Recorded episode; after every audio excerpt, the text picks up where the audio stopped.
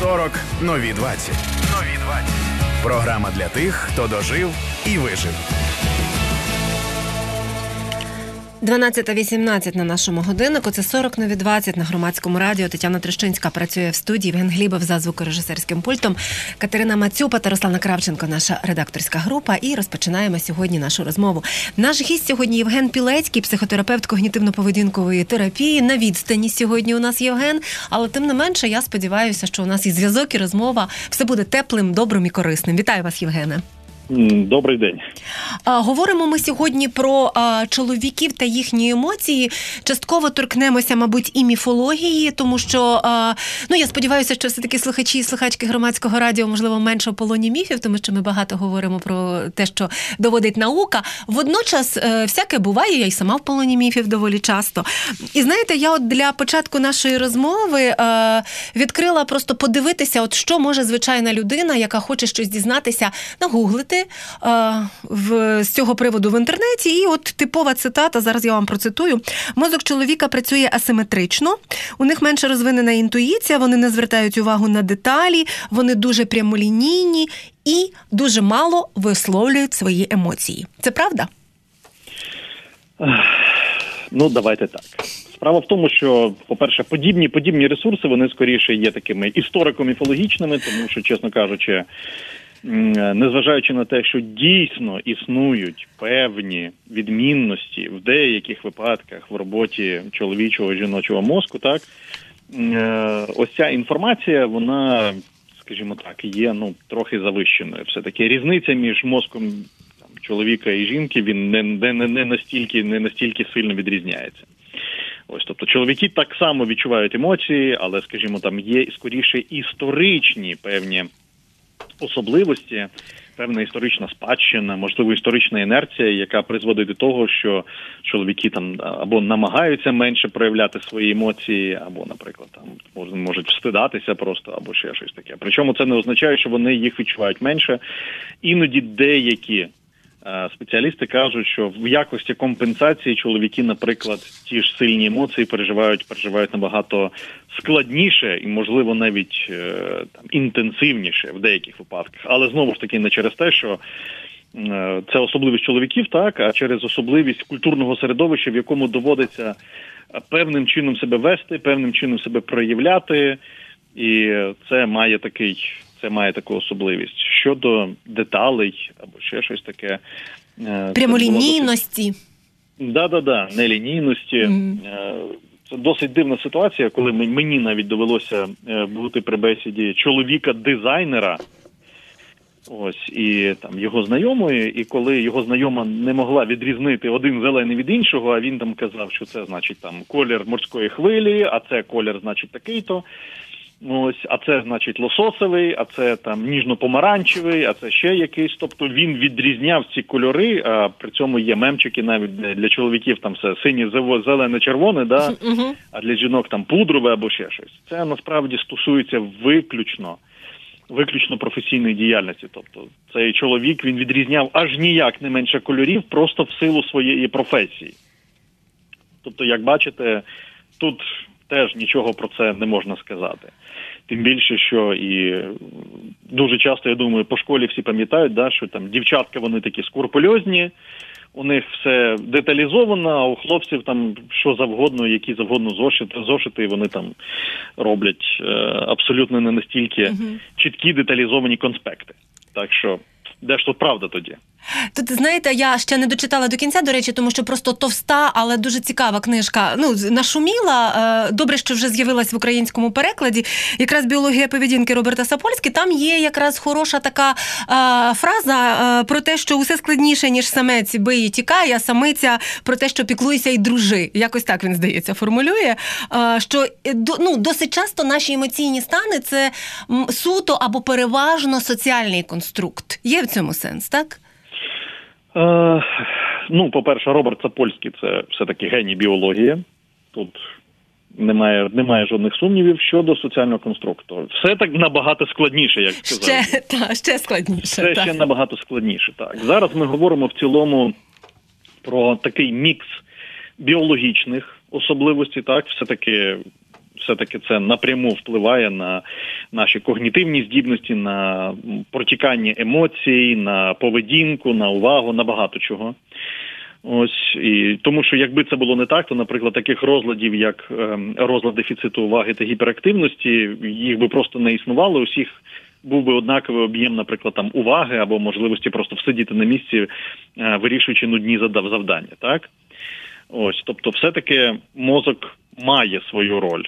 І це ну це це було б було б повною дурницею це якимось чином відкидати.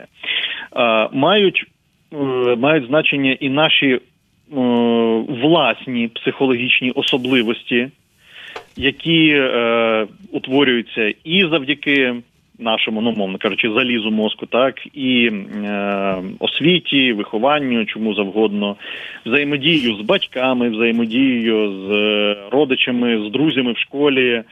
З ну коротше кажучи, з, з усім світом, так Мгм. тому багато хто каже, що це що наша психіка в цілому це біопсихосоціальний конструкт, тобто наша біологія, наша особиста психіка і наша психіка, яка формується завдяки іншим, і в тому числі яка і впливає на інших. Ось у чому справа.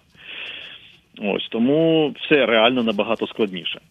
Я зараз, от говорячи з вами, е, думаю, що чи не звучить це е, випадково, як так, ніби я тут сидячи в ефірі, говорю про чоловіків, про, про якийсь як ніби про якийсь інший світ. А жінки вже ніби як зрозумілі, та ну, вони б що там плачуть, піклу, плачуть, піклуються, і е, в них е, постійно там відбуваються якісь гормональні збої або гормональні спади і піднесення. А от з чоловіками все інакше. Насправді, е, насправді це все теж оцей, оцей такий світ стереотипів і бажання загнати нас усіх в такі коробочки, там чоловічі, жіночі, тих емоцій, інших емоцій. І воно воно заважає е, порозумінню між собою. Ну, давайте я одразу почну напевне з останнього питання. Мгм. Чи заважає це розумінню? Розумінню це дійсно заважає, тому що ми дуже часто використовуємо велику кількість міфів. Так, ці міфи, ось ці або навіть давайте це не завжди міфи, а певні уявлення, які ми використовуємо, які ми знаєте, використовуємо так, ніби технічно спрощуючи картину світу. Тому що знаєте, коли е, там лікар або психолог, психотерапевт говорить людині, що все знаєте дуже складно, то що з цим потім робити? І нам доводиться, хоч якось спрощувати цю дійсність до якихось більш простих, зрозумілих е, правил, інструкцій. Е, До того, як діяти в тих в тих чи інших ситуаціях, звичайно, що все реально набагато складніше, але ми не можемо користуватися постійно ось цими надскладними структурами. Так, якщо ми будемо спілкуватися, що знаєш, напевне, у мене до тебе там умовно ну, замість там фрази про кохання, у мене до тебе емоції, вони приблизно коливаються за десятибальною шкалою від там 6 до 8, іноді в деяких випадках я не думаю. Я думаю, що таке зізнання в коханні буде не дуже нормально сприйняте, правда ж? Абсолютно так. Е, ось і тому нам доводиться використовувати ці певні міфи. Звичайно, вони трансформуються. Вони трансформуються з е, історичним розвитком, з боротьбою за права. Вони трансформуються е, під впливом зовнішніх умов багато під чим. Але в цілому вони ну дуже неточно відображають дійсність і багато в чому показують скоріше так історичну інерцію, яка теж складалася в свої часи зі своїми економічними, політичними, психологічними вимогами, е, з вимогами виживання, банально іноді. І так воно так воно так воно і складалося. Ось тому часи змінюються. Ми зараз живемо зовсім з вами не в умовах печерних кроманьйонців, На так щастя. навіть не в середньовіччі, і навіть не в радянському союзі 50-х років. Ось і багато з цих міфів вони стають реально тягарем уже. А ваша практика і ваша теоретичні, ваші теоретичні знання, що вони кажуть про токсичну маскулінність? Так Е, чи, чи існує вона і чи є її якісь прояви, чи заважає вона чоловікам? Ну я не знаю, там якісно жити в різних ситуаціях: сумних, веселих, щасливих, не дуже і так далі. Ну, замість терміну токсична маскулінність я би сказав, напевне, певні наявність певних історичних таких тяглостей, традицій. Угу. і таких е, іноді гротескних образів того, яким має бути там справжній чоловік, так яким має бути, якою має бути справжня жінка, е, які в нас мають, бачите, такий імператив мають бути ролі. То тут дійсно е, ось ця, ну умовно кажучи, токсична маскулінність вона сильно впливає, причому не тільки на жінок, а й на самих чоловіків, тому що є питання, наприклад, там ієрархічної підлеглості, і ці питання вони, е, оскільки у багатьох справжніх чоловіків, які зобов'язані, наприклад, брати на себе всю відповідальність, наприклад, там за фінанси, за захист і тому подібне, багато хто зривається. Причому зривається в ту ж депресію, тривожні розлади. І ця, умовно кажучи, така історична, ось ця брутальна маскулінність, вона е, дійсно заважає. Ось вона дійсно може мати, може в деяких випадках так, в деяких випадках ні, може мати негативні наслідки. Ось тому тут, тут важко так одразу сказати, наскільки воно має на всіх в усіх випадках е, однозначний вплив. Але е, разом з тим, якщо ми говоримо про якісь проблеми пов'язані там, я не знаю, з тривожними розладами, з депресіями, ще є трошки часу, е, трошки далі поговоримо. Е, чи ну наскільки, скажімо так, від е, традиції вміння висловити свої емоції, або там від традиції вміння взагалі сказати собі, що я можу переживати якісь не дуже приємні стани, от все це залежить. Е, Ви знаєте, дійсно є дослідження, і вони досить цікаві. Наприклад, класичне дослідження говорить про те, що у жінок, наприклад, депресія трапляється вдвічі частіше ніж у чоловіків.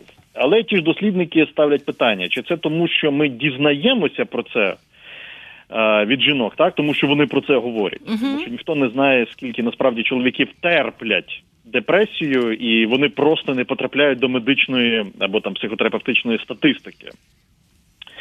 І тут е, можна сказати, що е, дуже часто, особливо під час терапії, е, іноді важкість висловити якісь е, складні емоції, якісь переживання, е, вони дійсно ускладнюють. Вони дійсно ускладнюють і взаємодію чоловіка реально в суспільстві, і взаємодію його з терапевтом. Так, дійсно, через деякий час стає все таки легше. І я вам хочу сказати, що ситуація реально змінюється ситуація в тому числі, я не знаю, чи через моду, через якісь нові переконання, все більше і більше чоловіків починає приходити на терапію. Е, Вони починають там ділитися своїми проблемами і досить швидко їх вирішують насправді. Але якщо взяти так в цілому, по напевне, все-таки досить патріархальному і досить консервативному українському суспільству, то ну, ситуація не дуже хороша. Тобто жінкам в цьому випадку трошки все-таки легше, трошки легше пережити якісь речі, тому що чоловіки все це тягають за собою, в тому числі не ходять до лікарів, коли треба, помирають раніше. Причому в тих ситуаціях, де можна було спокійно вижити або спокійно розібратися зі своїми псих психологічними проблемами. Я от думаю, ми зараз з вами говоримо. Нас слухає точно частина чоловіків, е, частина жінок. Ну, власне, аудиторія громадського радіо вона так навпіл та ділиться чоловіча жіноча. І е, я завжди, от е, роблячи ці ефіри для себе, думаю, чи послухають нас чоловіки, чи це послухає жінка, може десь там перекаже своєму другові, партнерові, чоловікові, чи, чи кому, і він там може десь відмахнеться і скаже: Та ну слухай, це взагалі не про мене. Я сильний, у мене такого ніколи, ніколи не може бути, і зі мною такого не станеться. Ну це ж теж от, от якось так воно звучить, та напевно, десь там в голові. Ну дуже багатьох так воно і звучить. Що ну хіба це проблема? От якщо я не знаю, там уже рак, оце проблема, там зламана нога, оце проблема. 37,2 – оце проблема. Оце Та нежить, оце проблема. Оце, оце проблема, так. А те, що а те, що я ніяк не можу з ліжка піднятися, і просто я розумію і, і думаю, що я ледачий, а не в мене депресія. Це хіба проблема? Це просто я, це просто я ледар, от і все. А у людини може бути серйозна депресія, яка може призводити потім подальшому до дуже трагічних наслідків. І е, це дійсно так. Що я можу сказати, наприклад, для тих і жінок, і чоловіків, що ви знаєте, якраз найбільш прогресивні, умовно кажучи, там лідери думок, е- зірки і таке інше, вони вже давно починають користуватися цією можливістю і більше виграють. І тому, знаєте, коли, коли ви розумієте, що якийсь герой бойовика теж ходить до психотерапевта, все-таки це простіше зробити, тому що ви точно бачите, що він же ну справжній мужик, да як би це як би це не звучало токсично, так і тут багатьом стає набагато легше. І ну чесно скажу, що багатьом чоловікам, до речі, і легше йти до терапевта чоловіка, іноді в таких випадках. Йому легше зізнатися, умовно кажучи. Ну, це напевно нормально, і це напевно правильно. І до речі, дуже добре в цьому сенсі, що, мабуть, і професія розширюється від оцих традиційних уявлень, що це жіноча професія там поплакати на плечі. Насправді, напевно, терапія не про поплакати на плечі. Ну, терапія, сучасна терапія, це як правило, ну звичайно, там бувають такі емоційні ситуації. Ми всі люди, це нормально. Але, наприклад, якщо взяти когнітивно-поведінкову терапію, в якій я працюю, mm-hmm. вона передбачена зараз сучасними, в тому числі психіатричними протоколами, американськими, британськими, європейськими. Uh, і це терапія пов'язана з техніками. Так, звичайно, там багато це стосунки між терапевтом і клієнтом, багато означає там довіра, але багато означають і техніки. Тобто це не просто посидіти, поговорити, да, це не просто по, полялякати, так, а це mm-hmm. конкретні дії, які необхідно вчиняти, які є конкретні протоколи, як справлятися з тими чи іншими проблемами. Євген Пілецький з нами на зв'язку. Він психотерапевт когнітивно-поведінкової терапії. Тетяна Трощинська працює для вас. Євген Глібов за звукорежисерським пультом. І це 40 нові 20 на громадському радіо. 40 нові 20 на громадському радіо. Я готуючи сьогодні до ефіру, знайшла американські дані. Тут цікаво їх порівняти з українськими. До речі, стосовно самогубств, тема взагалі така ну зовсім зовсім зовсім не радісна і великою мірою табуйована. Теж, мабуть, охоплена міфами про причини, чому це відбувається, як і так далі. Так, от американські дані за 2019 рік кажуть про те, що, попри те, що до речі, ви Євгене е, сказали абсолютно слушно, діагностують депресії у жінок більше, але в три з половиною рази чоловіків гинуть від самогубств ніж жінки. Українські дані з 2005 року, ну і от до нині, до 20-го, так 130 тисяч людей в Україні наклали на себе руки, із них 110 тисяч чоловіки. Це просто вражаюча велика цифра. Ну це дійсно вражаюча велика цифра. Е, тут ще треба було подивитися цю статистику щодо того, скільки підліткових самогубств uh-huh. відбувається, скільки відбувається, але е, розумієте, в чому справа? Справа в тому, що дійсно ми знаємо про е, там страшні кричущі випадки. Е, там емоційним або фізичним насильством щодо жінок, і це ну це дійсно дуже трагічна інформація і дуже трагічні дані. і Це е, біль нашого суспільства. І виявляється, що насправді ми дуже дуже погано знаємо про те, що відбувається у чоловіків. Чому чому насправді так відбувається? Е, дійсно, тут можна сказати, що є ну ось ця історична інерція. Я люблю так її називати, того що чоловікам про це не можна казати, того що це соромно. Того, що якщо ти, наприклад, звертаєшся до психотерапевта, то це вже означає, що ти якийсь псих ненормальний, а для чоловіків це страшно. Чому? Тому що це одночасно, ну чисто звичайно, так трошки міфологічно вважається, що це. Таке, нібито знаєте, нібито нібито такий страшний провал у суспільній ієрархії. Так, тобто, ну mm-hmm. якщо я псих, раз я пішов до психотерапевта, то все це означає, що я вже ненормальний, мене відкинуть, я за це поплачуся і таке інше. І багато хто починає це е, починає це ну, приховувати. Ось тому іноді, іноді, коли людина доходить до такого стану вічою, а навколо нікого нема, тому що ні з ким не можна цим поділитися то ось така виходить ситуація. Знаєте, я от думала, е, базуючись на своєму спілкуванні, на своїх друзях, чоловіках, своєму чоловікові, батькові, там от близькому колі є така звичка спостерігати і там спробувати зрозуміти, що важливо для людини. Ем, оцей момент е, пов'язаний зі страхом зруйнувати самоповагу. Це дуже такий ключовий, мені здається, для більшості чоловіків. А от далі, уже на цю самоповагу накладаються оці такі там соціальні і інші, як ви кажете, історичні, там традиційні, сімейні, які завгодно уявлення. Та? Десь десь так воно працює. Ну, в цілому так, це те, якраз про що я сказав, що пониження свого ієрархічного статусу uh-huh. це, звичайно, удар по самоповазі, це удар по самооцінці. Е, До речі, зараз питання самооцінки, так званої умовної самооцінки, є дуже важливими. Воно іноді в деяких випадках, е, в деяких видах розладів, воно є навіть ключовим. Е, Яке до речі призводиться падіння самооцінки, може призводити і до депресії, і до тривожних розладів, там багато до чого насправді. То ви абсолютно точно кажете, це дійсно один з таких ключових елементів, який власне і є бар'єром, так страх втратити самооцінку або погіршити її. Е, Є бар'єром для того, щоб звертатися за допомогою.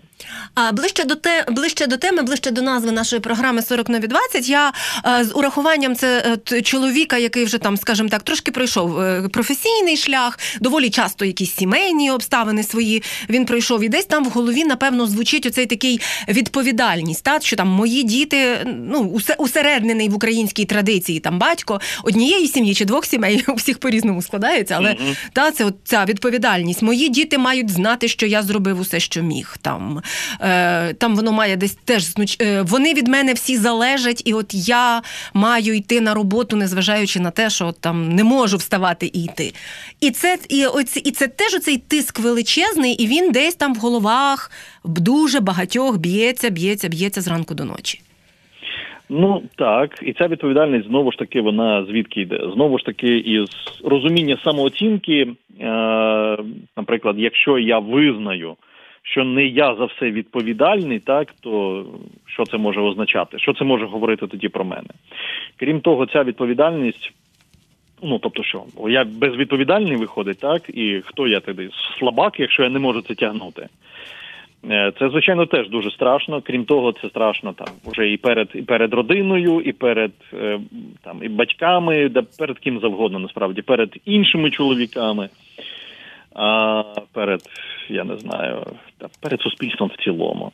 І це призводить насправді до протилежного абсолютно результату, оскільки таке перенапруження воно в кінці кінців приводить до вигорання, вигорання приводить до дистемії, або одразу до депресії, або до серйозних тривожних розладів, коли людина вже починає просто боятися за все, її життя починає перетворюватися на якийсь суспіль... е, су- суцільний кошмар, е, суцільний кошмар з питання, а що, якщо станеться щось страшне, і вже за кожним діянням. е, Наприклад, навіть там банально скласти речі дітей, починається гіпервідповідальність, яка по суті є контролем, яка а контроль в свою чергу є одним із засобів захиститися від тривоги. Тому що якщо я контролюю, так все, все тримаю під контролем, то нічого страшного не станеться. І тут уже починають страждати всі, тому що тут починається гіперопіка, тут починається.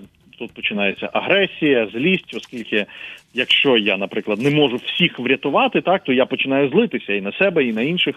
А якщо вони раптом ще хочуть чогось свого, о, яка, яка страшна річ, да? А це означає, що це мені не підконтрольне, то я думаю, ви вже розумієте, куди йде напрямок моєї думки, так до чого Так. це починає призводити. А якщо про агресію ви вже заговорили, от хочу запитати, наскільки правда, що е, це такий типовий спосіб реагування на подразник там або типовий спосіб вирішення проблеми для чоловіка агресія? Я не кажу бити, агресія загалом як емоція.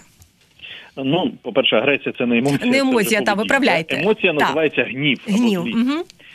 Ось агресія це вже конкретна поведінка, і агресія може бути, вона не обов'язково є фізичною. Це може бути е, там вербальна агресія, це може бути агресія там жестами показати, там страшні очі або ще щось таке.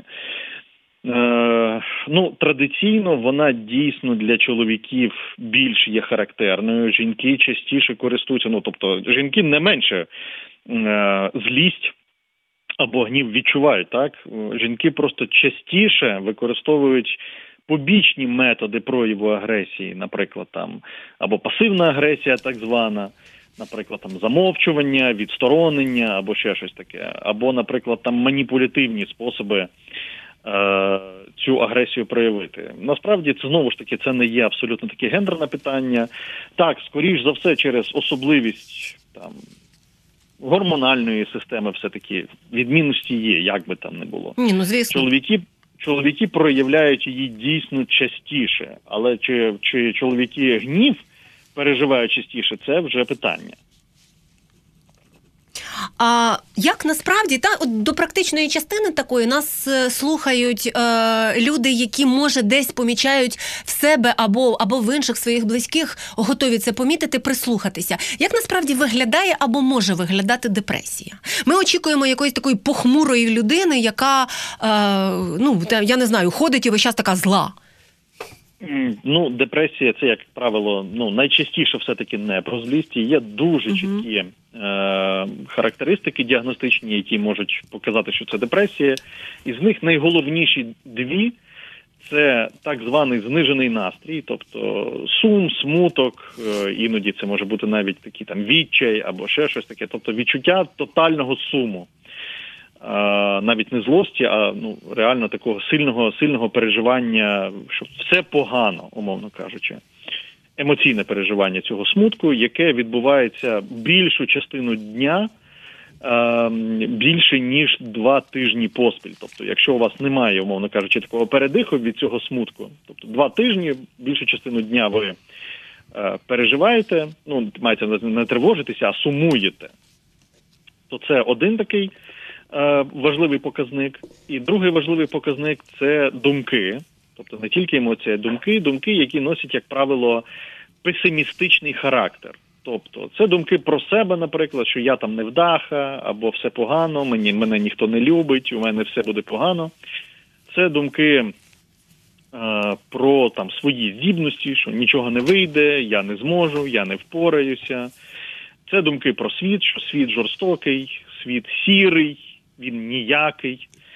Е, ну і думки про майбутнє, що нічого не світить в майбутньому, все буде, все буде погано. Ну і далі це вже такі е, там трошки, трошки інші. Це, наприклад, коли е, людині перестає подобатися те, що навіть було там хобі або улюбленою роботою в минулому, і людині здається, що тепер їй нічого не подобається. Весь світ виглядає таким млявим, блідим, нічого не викликає задоволення. Це так звана ангедонія. Я не можу отримувати задоволення. Це можуть бути проблеми, можуть бути проблеми зі сном, це може бути схуднення або навпаки. е, Там різке, різка, різкий набір ваги, це можуть бути думки про суїцид. Ось це можуть бути там, ну приблизно ось коротше кажучи, Мгм. такий набір. А я, от слухаючи вас, от в цьому моменті, де ви кажете про постійний такий знижений настрій, постійна тривожність і відчуття того, що нічого доброго не буде. Знаєте, це я можу перебільшувати, звісно, але мені здається, що ви пів, пів, України описали. Це якийсь такий фоновий е, фонов, фонове відчуття чомусь от останнім часом таке у людей. Може, Ну, ми самі собі в ньому культивуємо? Да, не варто, не варто, якщо ви почули одразу це від мене, ставити це на себе, що ага, Ага, от- настрій, от тому я- я, власне, дуже, про це дуже прошу. конкретні все таки речі. Тобто це тоді, коли людина відчуває, що знаєте, тут дуже часто є таке, е, люди з депресією кажуть, що нібито у них всередині, знаєте, в грудях живе чорна діра, яка всмоктує все: радість, щастя. Навіть якщо все більш-менш здається добре, людина цього не відчуває. Тобто, ці три важливі компоненти це має бути ну такий дуже сильний сум. Дуже сильний, постійний, тобто він не Мгм. проходить, і не можна там, наприклад, відбулося щось хороше, і людині якось стало легше. І людині навіть від хороших речей не стає легше. Ось у чому справа. І ці думки носять уже нав'язливий характер. Ось і е, те, про що я казав, ангедонія носить виражений характер, коли людина ні від чого не отримує задоволення взагалі. Ось тому я б одразу порекомендував, не треба на себе одразу приміряти депресію. А, Так, це дуже важливий момент, але і тут оця така тонка межа, але й не махнути рукою, так і не говорити собі постійно. Та слухайте, усім не подобається, що в країні відбувається, це пройде. Та на мене це зовнішні обставини впливають. Ми ж теж інколи собі це кажемо і, і себе цим переконуємо. Так, і тут є така хороша порада, що якщо ваші близькі починають помічати, що ваша поведінка або ваші емоції якось змінилися, а як правило, це можна відчути, так що людина була там, ходила на роботу, могла там там пожартувати, сходити кудись, там я не знаю, ще щось поробити, і тут раптом вона просто ні з ким вона перестає спілкуватися, тобто обмежується коло спілкування. Вона перестає робити ті речі, які вона звикла робити, або які вона любила робити, так. Якщо така людина починає там закриватися в собі, починає закриватися від близьких. Отут уже треба помітити. І якщо близькі кажуть, що знаєш, щось з тобою трохи не так, якийсь ти вже занадто смурний, не характерно для себе. Тому що так іноді бувають люди в цілому з таким характером. Це не означає, що їм завжди погано і у них депресія. Але якщо ви бачите, що в людині відбулися нехарактерні зміни, і явно це виглядає як смуток, отут уже варто задуматися. Ну, раз ми вже почали про дозволи е, на гнів і дозволи на якісь такі не дуже приємні стани, то чи може чоловік не хотіти сексу? Це нормально? Може він собі сказати, що не хочу зараз? Абсолютно. Це абсолютно нормально. Давайте дамо дозвіл по радіо чи що, тому що це теж ще один стереотип а, про те, що має постійно хотіти Е, або не повинен признатися. Ну насправді так воно не працює. Так, дійсно, це правда, що дуже часто чоловіки бояться того, що вони раптом можуть завжди не хотіти. Е, насправді, насправді, скажімо так, е, сексуальність вона досить, ну скажімо так, не не так чітко залежить від, наприклад, від гендеру, так. Тобто є люди там, те, що ну те, що умовно називається з більш там вираженою сексуальною конституцією, там середньою, менш вираженою і таке інше. І тут в даному випадку скоріше треба треба це проговорювати. Е, Ви знаєте, іноді буває зворотня ситуація, коли, е, коли жінки починають власне жалітися на те, що чоловіки не хочуть. Ось у чому справа. Mm-hmm. Тобто, знаєте, це як як, як у тому жарті, так що коли мама мені завжди дитинство розповідала, каже дівчина, що від чоловіків тільки одного від мене треба, то тепер тільки мені одного від, від них треба. Ось і це досить нерідка ситуація. Що коли знаєте, коли чоловіки кажуть, що тепер тільки жін, жінкам тільки один секс на на, на думці. Серйозно так? Я просто ну мені не кажуть, розумієте? Мені ж не кажуть, а вам кажуть. Це ну це природно, чоловікові простіше сказати. Це досить нова така типова ситуація, коли жінкам треба більше. Ну тут ми розуміємо, що, по-перше, сексуальна конституція, і потім вплив же ж якихось е, таких обставин стресових чи дистресових теж може бути. Це ж теж, напевно, частина. Абсолютно точно. Насправді величезна кількість факторів е, впливає на сексуальне бажання і е, стрес знижує. Тому що, знаєте, якщо взяти так чисто еволюційно, то все-таки потреба у виживанні у нас набагато сильніша, ніж е, потреба у розмноженні. І якщо ви в тривозі, наприклад, так е, там, скажімо, є якісь проблеми фінансового характеру, робочого характеру, сімейного, і ви тривожитеся, то організму якось не до розмноження. Він насправді спочатку хоче вирішити проблему, а потім уже якось там переходити до сексуальних питань. І постійний стрес. Ну, це називається дистресом, uh-huh. так е, або якісь травматичні події, якісь Е, там глобальні події, все це все це напряму впливає. О, я дякую за це пояснення. Можливо, частині насправді це важливо почути, що ти не якийсь не такий, там поганий, поганий чи там якийсь назавжди щось із тобою сталося. Це якраз от те пояснення, яке для мене, до речі, теж нове. Ну я цього не знала. Мені це цікаво було почути. Е, Я робила маленьку фокус-групу в своїх знайомих чоловіків. Очевидно, це ж не жодна не соціологія, це просто такі емпіричні дані в одній маленькій фокус-групі. Але от кажуть про те, що є проблема, виникає проблема з безсонням. Причому е, ніби хочеш спати, а перетираєш в голові оце все, і оця втома, і все. І дуже багато. Хто особливо, якщо говорити такий про вік там 40 плюс і далі? Щодо безсоння, ну, насправді це проблема трошки ширша, ніж питання чисто психотерапевтичне. Угу. Тут, по-перше, необхідно, якщо вже йде мова про безсоння, е, то треба спочатку виключити якісь біологічні причини, наприклад, якісь там гормональні зміни, якісь можливо захворювання. Е, тобто, взагалі, знаєте, зробити такий медичний чекап. Тобто, спочатку треба йти все-таки не до психотерапевта, не а до, до лікаря, якщо, так? Як, якщо немає, треба йти до лікаря. Так, спочатку треба йти до лікаря. Якщо е, лікар не знаходить нічого такого, то далі вже можна звичайно йти вирішувати психологічну проблему сну. І е, часто вона знову ж таки, ми можемо тут поділити на психологічні і непсихологічні проблеми. Наприклад, е, дуже велику роль відіграє так звана гігієна сну. Це, наприклад, е, спати стільки, скільки там біологічно треба, 7-8 годин, наприклад. Так, спати, як правило, у відносно прохолодному приміщенні, тому що багато людей дуже погано сплять, е, коли їм навіть трохи тепліше, ніж їхня норма. Дотримуватися правил їжі щодо сну, наприклад, там не наїдатися або ще щось.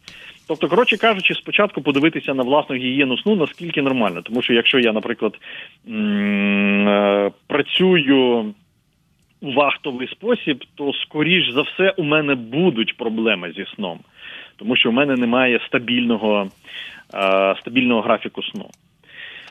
Це, це одне, так? Тобто, вирішуємо спочатку знову ж таки проблеми навколо, і вже потім тут треба виясняти, тому що це може бути, наприклад, проблемою пов'язаною з тривожними розладами, скажімо, з генералізованим тривожним розладом, коли е, людина переживає цілому за те саме, за що переживають люди без такого розладу, але надмірно, дуже інтенсивно, постійно, так.